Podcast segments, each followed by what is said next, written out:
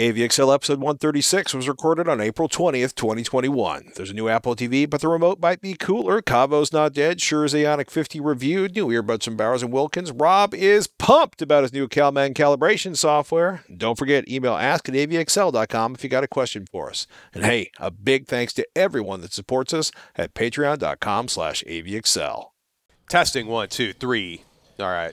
I'm not blowing anything out. Ignorant weasels chewing on your soul. Ignorant weasels. Do you have speed? Yeah. Welcome to AVXL, your guide to the best in home video and audio gear, no matter what your budget is. I'm Patrick Norton. Hey, I am Robert Heron. And I'm going to try not to talk as fast as I'm trying to talk today, but It's all good. there's excitement afoot. You you actually you may have I it's hard to tell who's more excited, me about the new Apple TV remote or you about getting the new calibration tools from Calman. Or I should say from Portrait Display. Yeah. CalMan software from Portrait Display. They have a brand new, well, it's currently a release candidate. So I'm playing beta tester mm-hmm. yet again, which I do not mind really. I kind of enjoy it. This latest version of CalMan incorporates something called the Aurora Color Engine. And it's a completely new color engine built from the ground up using the latest color science research. To quote the uh, press release, there is still not a lot of technical detail about this, but some of the most recent postings, even some as late as today, do imply that this new engine will utilize a quote Unity grayscale technology for 3D LUT neutral spline bypass for when using a 1D LUT plus 3D LUT for calibration. To translate that slightly, what it's saying is that this new calibration engine basically is doing your grayscale and your color calibration, and whatever neutral spline bypass is, that's the great unknown for me right now. I believe that has something to do with color science, but when I Google around looking for specifics about what that means and what that is doing, I find very Right. little information right now. However, this new 3D LUT technology, the color calibration itself, built into the new Aurora color engine, is claiming that it will reduce or eliminate posterization and banding artifacts. I see it mostly nowadays on things like OLEDs that aren't calibrated properly. I would say this also can apply to some LCDs I've seen as well, but anywhere you're cranking up specific color settings too far, it's really easy mm-hmm. to introduce clipping and other artifacts that show up in the picture as something like posterization or banding. I am really, really looking forward to not only trying out the latest and greatest fresh engine in CalMan, Fresh. but some of the new formulas and stuff related to the underlying technology to see if it can really produce something that I already thought was pretty good. And if it can be even better, so be it.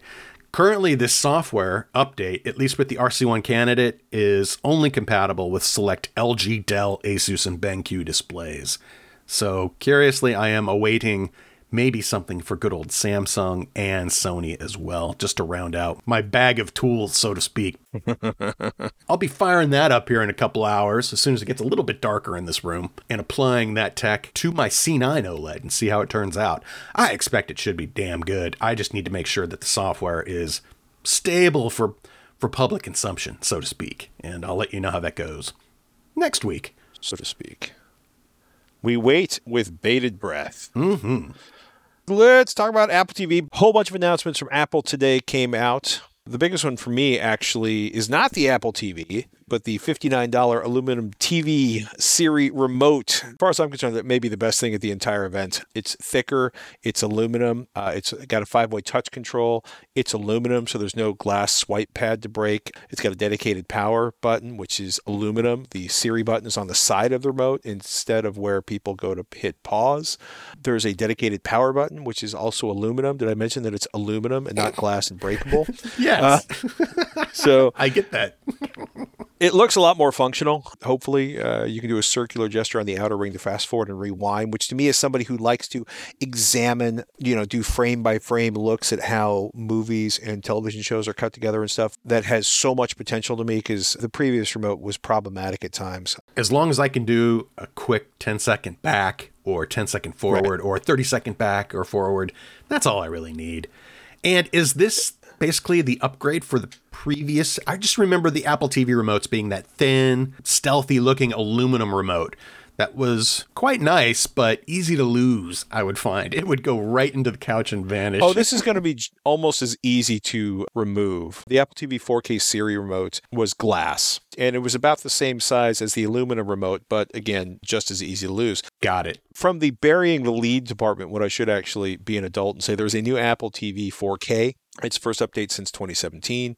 They stuffed an A12 chip inside of that, uh, which is essentially one of the, the top end uh, iPhone, iPad processors, to deliver twice the frame rate on HDR content. So we're talking about 60 frames per second Dolby Vision playback, and including they're saying over AirPlay from iPhone. I'll believe that when I see it. There are some articles that are quoting 120 frames per second. This is not accurate. Uh, the tech specs are for H.264 HEVC SDR video up to 2160, 60 frames per second. HEVC Dolby Vision 2160p up to 60 frames per second. So let me make it clear for anybody out there who's not in Apple land, the previous Apple TV maxed out at 30 frames per second on 4K content.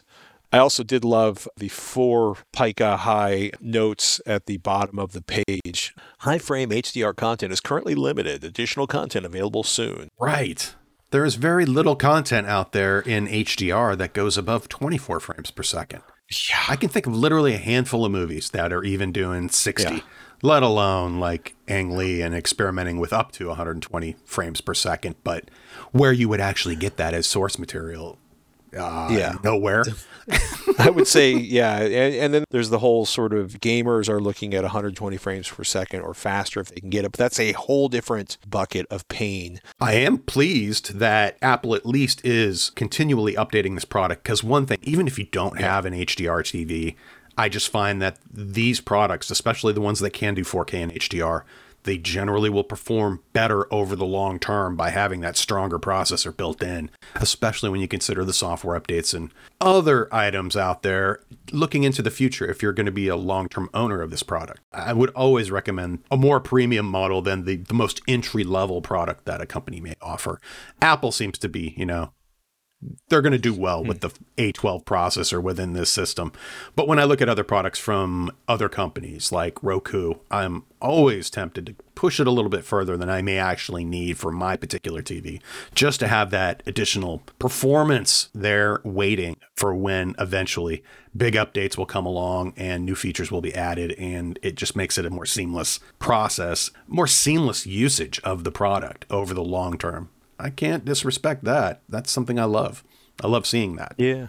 I'm kind of curious. One of the things they were touting uh, was that you could balance your color, create a perfectly calibrated combo, and essentially you will hold your phone, uh, your iPhone, iPhone only, up to the screen, and then it's supposed to uh, adjust the color, presumably coming out of the Apple TV and going into the back of your monitor. That's interesting because that would imply that they're doing the settings within the Apple TV 4K and not adjusting Yeah. the TV itself.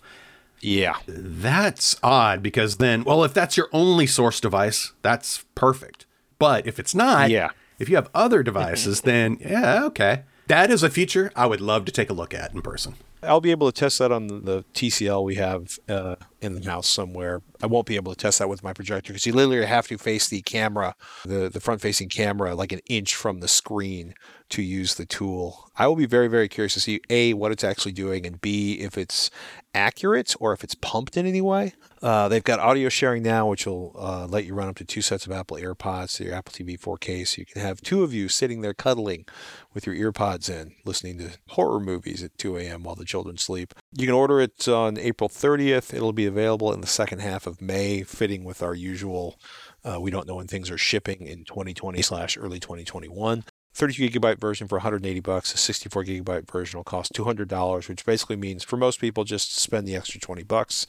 Yeah, I, it's funny, and, and we'll talk a little bit about uh, frame rate and dynamic range matching, which is something that has gotten, I think, better and worse inside of the Apple TV when you're dealing with 4K. But having spent a lot of time with a 4K Apple TV in the last year, uh, I am pleased that they are throwing more processing power at it, and I am curious to see how that works in real life, uh, especially some of the features that they tucked in there, like your color balance. I would imagine they're also aiming at more of the gaming side, perhaps down the road, in terms of using Right. the Apple TV 4K as a cloud based gaming service. If they're talking about, oh, here's the storage, and why would you need that storage exactly? considering that most apps are just streaming information. It shouldn't take a lot of data storage internally to be able to do what you want it to do. Anyway, that will be something to keep an eye on for sure. Speaking of remotes, Caavo is not dead. Um, I got an email back from the folks at Caavo. New inventory is expected at the end of May. Um, we'll have more updates around then because you can't buy anything, and apparently you haven't been able to buy anything new from Caavo for the better part of a year. Their inventory has been that uh, their supply chains have just been fracked essentially since uh, near the beginning of the pandemic. So they have literally been out of stock for the last year.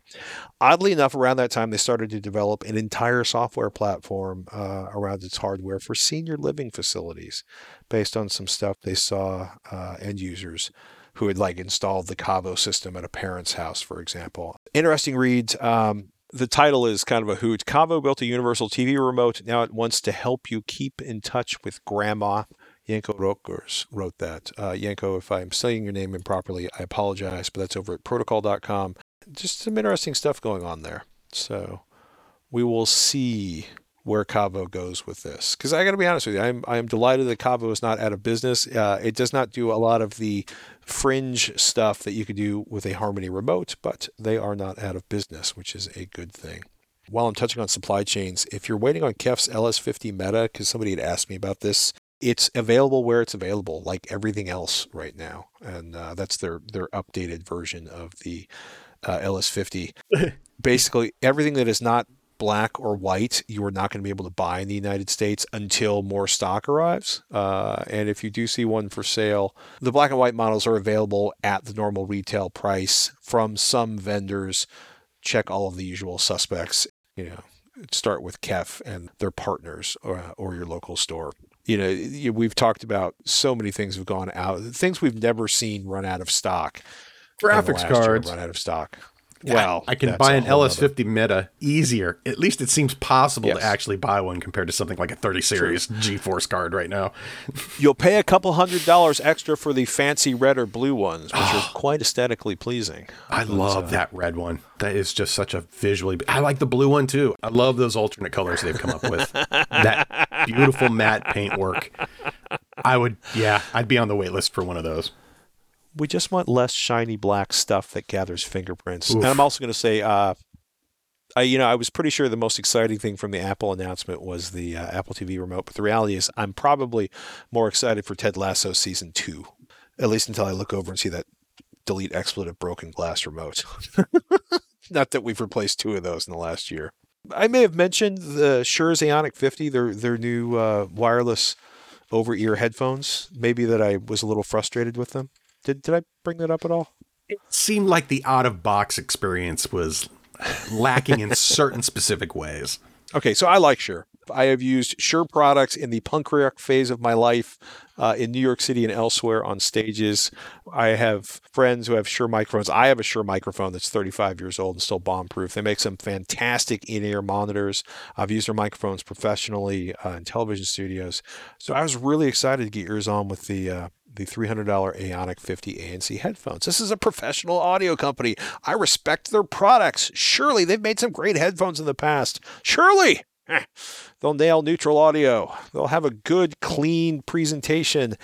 I, you know, and I got to say, out of the box, actually, that part was pretty good. Okay. Nice physical buttons, sturdy build, felt good in the hands, a little heft to it, not an oppressive amount of heft. Like as I've literally in the last uh, couple years, I've I've literally picked up some audiophile headphones that weighed the better part of two pounds, like 1.6 pounds, which even for my burly neck is a bit much they're talking about 15 hours of battery life on these. Uh, easy. Shure claims 20 hours. I got at least 15 hours out of it before recharging, probably closer to 18. USB C charging, aptX low latency, aptX HD, LDAC, aptX AAC, uh, SBC. Well, SBC, of course, is part of Bluetooth, but but basically the, the entire laundry list of stuff to connect to just about any wireless device out there. And out of the box, the bass is boomy and the treble's really weird. There's a recessed like chunk in the treble. So RTINGS, they did a frequency response measurement on this, and there's like a 10 decibel peak in the bass around 130 hertz, and it drops to like 85 dB by 30 hertz. There's this huge bump in the upper bass, and then by the lower bass, it's recessed. So it kind of tapers off, which is not what you want with your sub bass. And I'm like, okay, can we EQ them? Yes, there's this really slick parametric uh, EQ in the app for the Shure app for the headphones. The problem is you can only EQ files you're streaming or playing through, or literally playing with the app. So Spotify, Tidal Qobuz are just going to get you that stock sound with the bloaty bass. I want Shure to tell me that there's an update to this. The Sony XM3, XM4, they have a weird bloated bass out of the box and some issues, but you can EQ that for all sources. Yeah. And look, I mean, I'm not asking for flagship headphone performance, but something that's not a mess out of the box would be great. If you're listening, wireless uh, active noise canceling headphone manufacturers, please. I'm not. I'm not looking for them to be like my $800 headphones. That's not reasonable. I'm not asking for that. But it's crazy when you pull something out of the box, you know, and it sounds like you have your head in the trunk. Remember that Buick with the two 18-inch subwoofers that might have been loose mounted in the trunk? you know, and you're watching the trunk lid blast if you're going to do sort of a V-shaped, you know, too much treble, too much bass, at least make it fun. It shouldn't sound messy. I'm sounding a little bitter here. There should be a default at some point within Yeah. that software where Well- here is the neutral response curve. It may not even be the default. They may, that may not be the mode that most people would find appealing, but it should be there and it should be very easy to select that. You could say the Harman curve is kind of becoming for a lot of places. It is becoming the sort of the default to match to. My frustration is that there's a lot of wireless headphones and earbuds that just sound like trash. And some of them you can EQ and make them sound good, like the Sony's will do that. The Bose, they're fairly neutral out of the box. Uh, you know, I may actually, you know, spend some quality time with them more than I have. But it amazes me the Sony's out of the box. It was kind of like they went to Beats and said, "Hold my beer. We can do something sloppier out of the box." If you EQ they're not bad at all. Yes, people hear differently, people's tastes are different, but it's frustrating when you get a product that just sounds like a hot mess. That's too bad. I still Yeah. use my Shure sound isolating earphones, especially for travel. Uh, it comes with a variety of tips right in the box, but they also sell that foam tip I love to talk about. That's like an earplug material with the tiny little hole to let the sound come right through the middle. But if you install those Squeezy foam. properly, those are effectively putting earplugs in your ears, and it, it is excellent for sound isolation, especially from a, a pair of earphones I've had for good golly, I don't even want to admit, over a decade of continuous use. Mm-hmm. and they've held up quite well. That and the ear tips that I use are quote unquote disposable, and I have a bag of like 500 of them. So anytime they do get a little funky, I just pop 'em right off, put on a new set. I've come to Fresh depend on those just for fantastic noise reduction in noisy environments or be able to listen the way I want to, when, no matter what's around me, when it's safe to do so. without destroying your ears. yes. While we're talking about personal audio, uh, Bowers and Wilkins just announced the uh, PI5 and PI7 true wireless in-ear headphones. Something they haven't done is well, basically true wireless in-ears. Interesting pair of earbuds. The PI7 has a 9.2 millimeter bespoke Bowers and Wilkins drive unit joined by a high-frequency balanced armature driver, which sounds a lot like a certain 1MORE uh, in-ear that we like so much. And please. B&W don't be insulted when I say that. And they're using three mics in each earbud to feed the active noise cancellation, which is, I, I'm actually really curious to hear what that sounds like. For the PI5, they've got a single 9.2 millimeter uh, bespoke driver inside of there. Both of them feature a one button user interface, have Google and Siri support. They're talking about four to four and a half hours per charge, depending on which model. It'll be uh, about four additional charges inside the case. The case looks like it might be small enough to fit in your pocket, which is a good thing. The PI5 is going to cost $250, and the PI7 is going to be $399. And we'll let you know what they sound like if and when we hear them. Have B&W moved into headphones and earbuds? They've done headphones for a long time. Because their speakers are some of my highest regarded in the world in terms of listening quality in general with most of the products I've heard from them. I can't think of a B&W speaker that I've disliked in any major way. So it's good to hear that their smaller speaker, their more personable Yeah. speakers are actually quite good. I hope you like this one. I spent a lot of time listening to one of their earlier wired headphones, and they've started doing a few years ago. They started doing in-ear noise canceling headphones with the neck band. So this is a big jump as far as they're concerned. Cool. They've done some good stuff there. I'm curious to hear what these sound like. I had totally forgotten about this. The uh, LG Signature OLED R TV. Do you remember that one? Oh yeah, baby. I have lots of pictures and video of this thing in operation at a CES at least a couple years ago. CES 2019, I think. I think you're right. That's, um, I believe that was the big unveiling of this product. You hit the button and the screen rolls up out of the box. The footboard TV. Oh, yeah. At least in terms of the audio quality possible with a larger base like the Yeah. R or the signature OLED R has in terms of just having more room to put some speakers in it. Yeah. When retracted all the way, it looks like a freaking box. The other cool thing was that the screen can come up just a little bit, uh, like say just a lower third that pops up to give you information where it doesn't have to completely unroll. But it's 65 inches with very little information in terms of what the actual street pricing would be on it. For most people, they're looking at something like a C Well, series.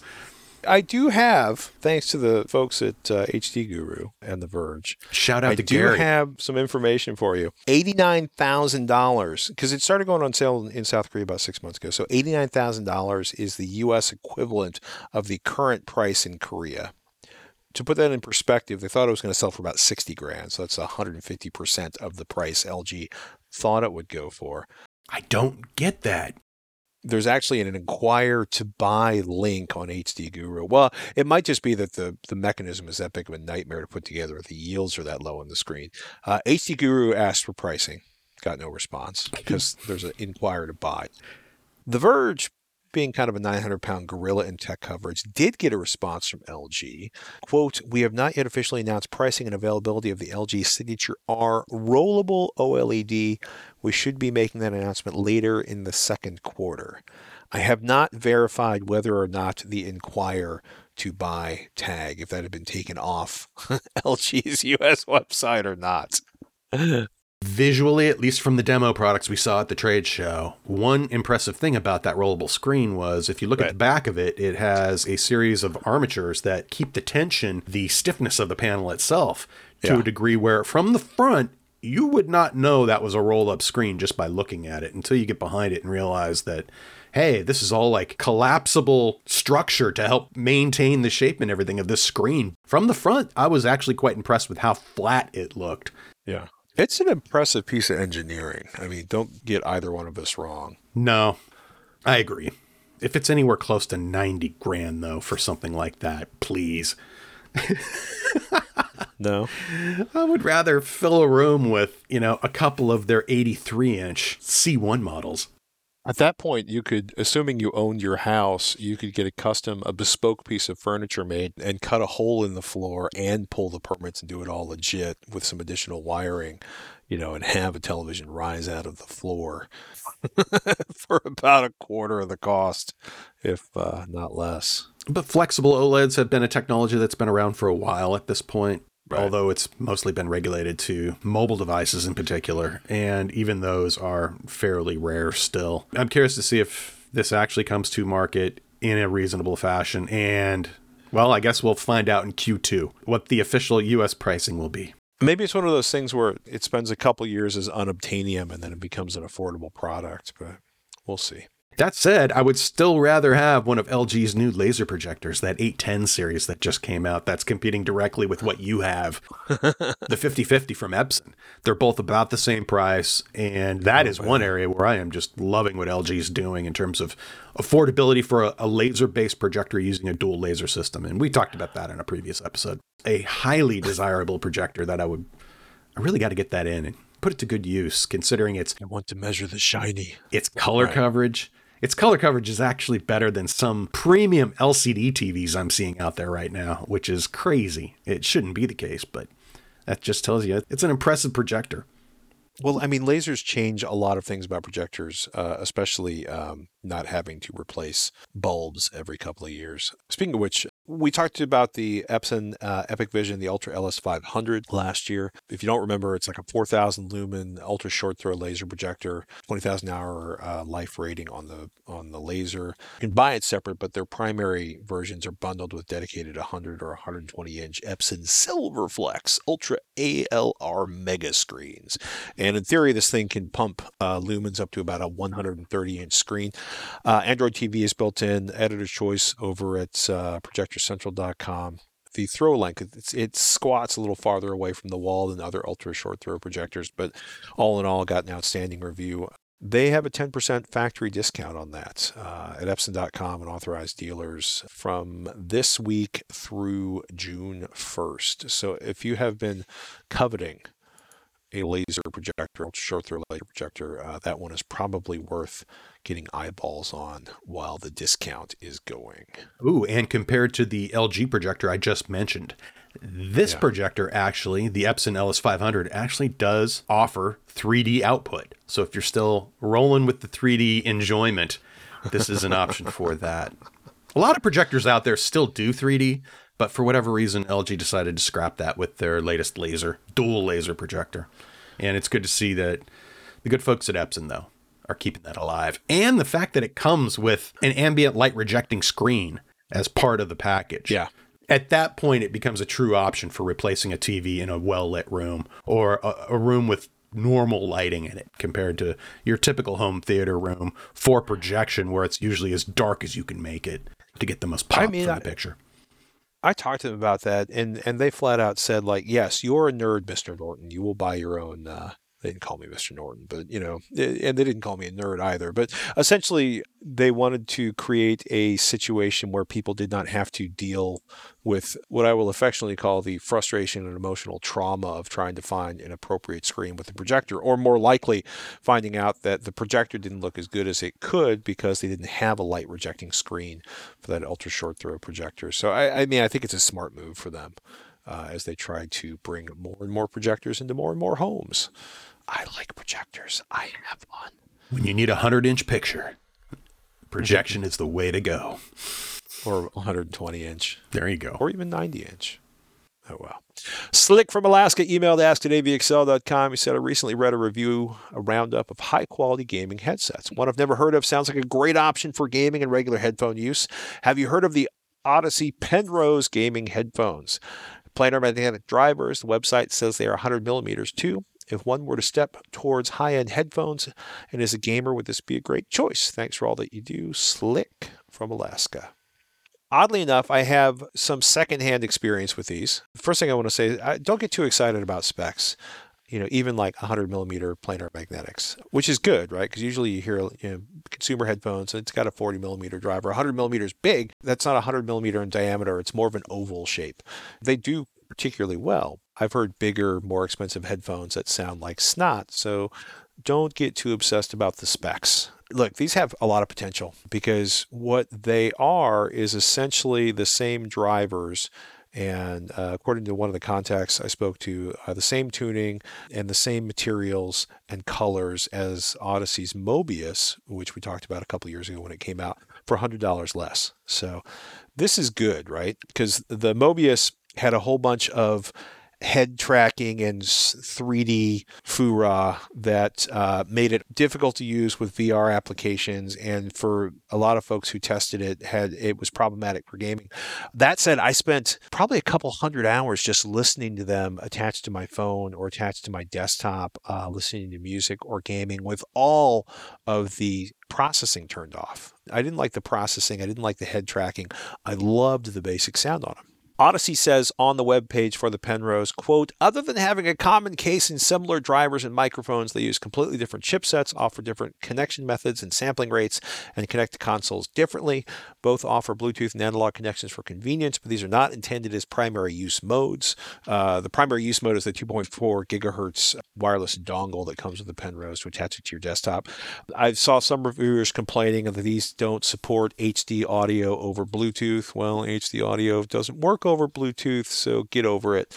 And HD audio is quite frankly overrated to begin with. You know, I'll be curious to test out the current mic and software. Uh, the microphone had some challenges with the chipset they used. I suspect that a lot of that has been solved with the chipset they are using to provide power to the drivers and handle the microphone and the wireless connectivity. I felt like there was some noise in the Mobius amplifier that needed to be eliminated. Also, if I walked outside and the wind was blowing or birds were tweeting, I couldn't hear it. So, uh, or if the AC was running. seriously, I think these are probably absolutely worth getting a listen to. If you get them, as long as the microphone works for you, these should be fantastic. There's a lot of good options out there. I also will say there's nothing wrong with getting a good set of headphones and using a separate microphone with them. And there's a lot of options out there for uh, uh, there. There are options out there. I'll just I'll just leave it at that. Heck yeah. I am still a fan of my MDR 7506s for all things uh, from music to PC use to gaming. Yeah. And I do use a separate microphone.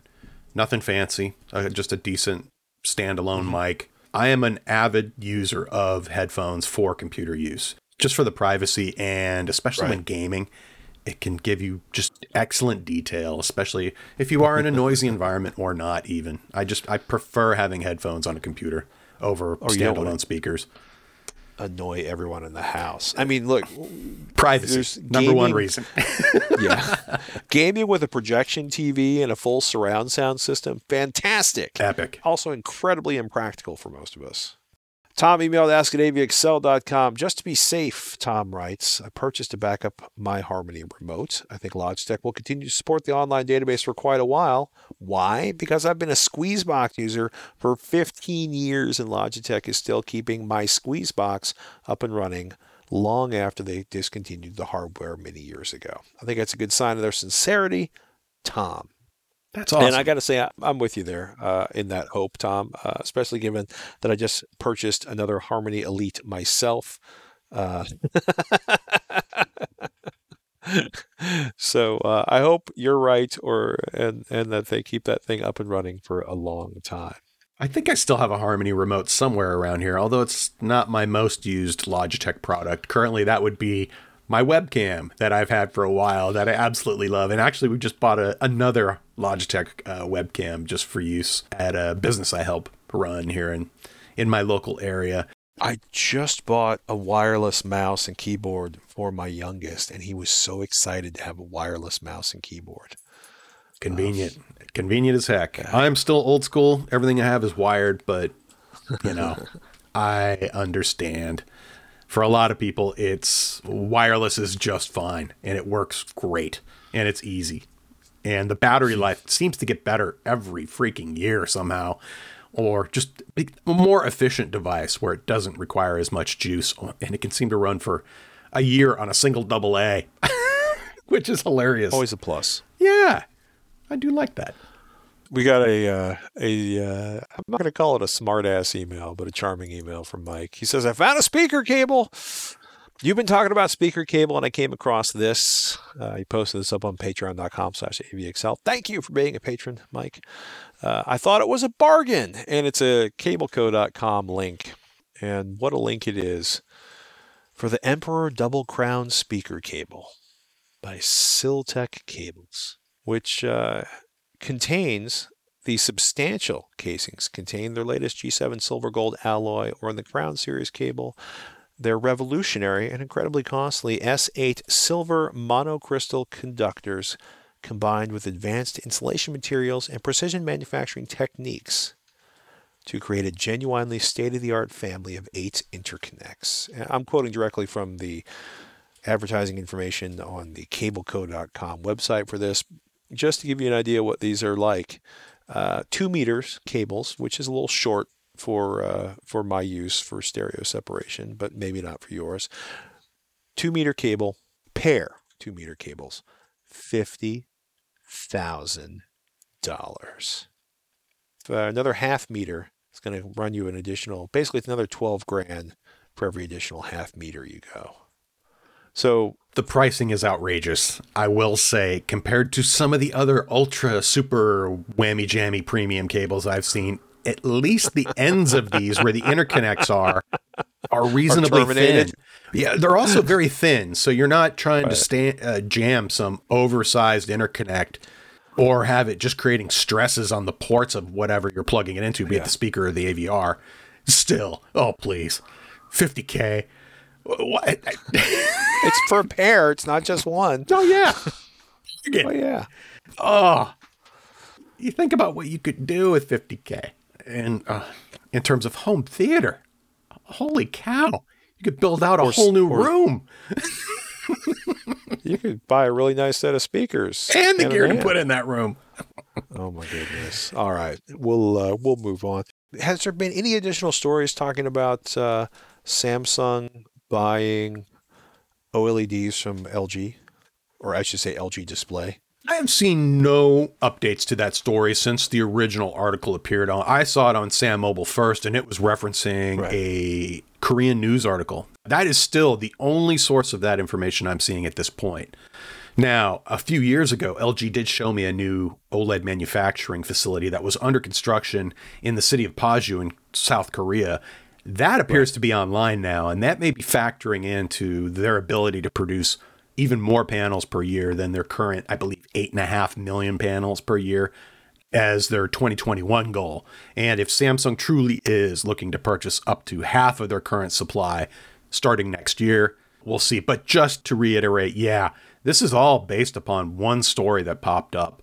And all the other stories are still pointing toward the fact that Samsung and their quantum dot OLED prototypes are still being worked on, and the prototypes are due this June to manufacturers like Sony and others that are interested in these products, and Samsung, of course. But they need to have the quantity in order to offer this as a product of their own, let alone sell it to anyone else.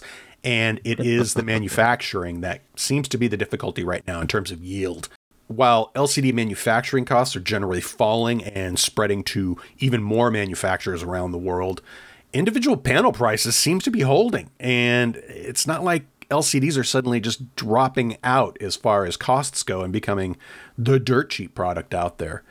Also, in the LG G1 OLED reviews I'm seeing around the internets, Mr. David Katzmaier at CNET found it difficult to tell the difference when looking at the G1 and the CX OLED TV side by side.